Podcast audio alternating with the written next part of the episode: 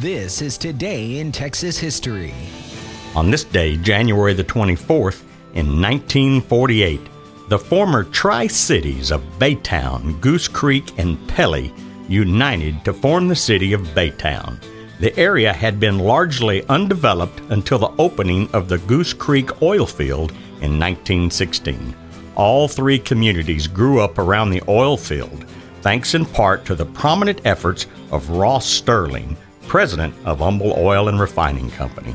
Sterling and his associates established a refinery near the oil field and bought 2,200 acres there, calling their site Baytown.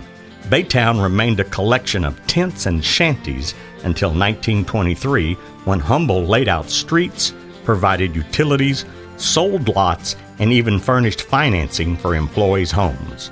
The residents of nearby Goose Creek voted to incorporate in January 1919, and the residents of neighboring Pelly, fearing that Goose Creek might absorb their town, followed suit a year later.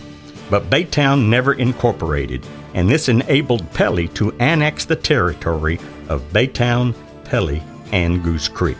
They all voted to consolidate in February 1947, and citizens selected the name Baytown for their new combined city.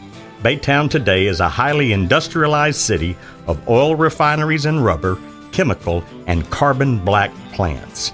I bet you didn't know that. That was Today in Texas History.